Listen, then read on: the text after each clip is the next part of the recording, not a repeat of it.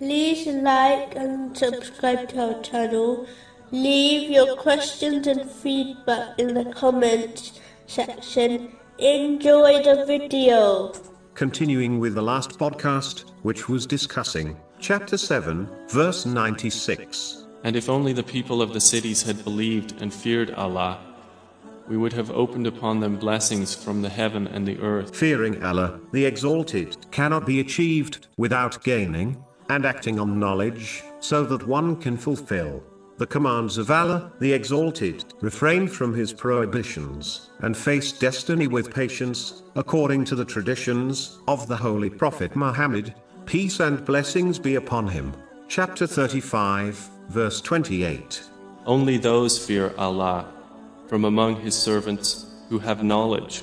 In a narration found in Sunan Ibn Majah, number 1081, the Holy Prophet Muhammad, peace and blessings be upon him, advised how to gain blessings in their provision, divine support, and an improvement in their condition and state.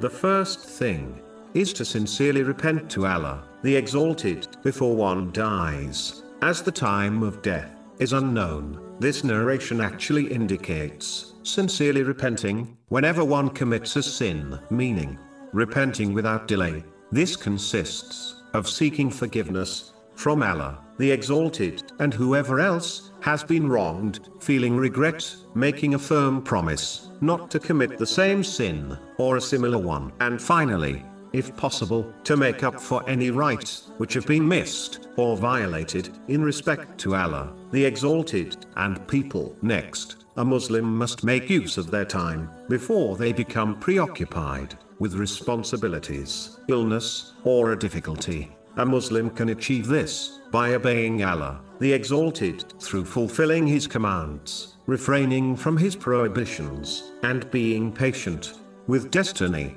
They must hasten to perform righteous deeds within their means as much as possible, and never delay, as the tomorrow they hope for may never come. It is hoped that the one who behaves in this manner will be supported by Allah, the Exalted, when they are no longer in a position to perform extra righteous deeds due to a change in circumstances.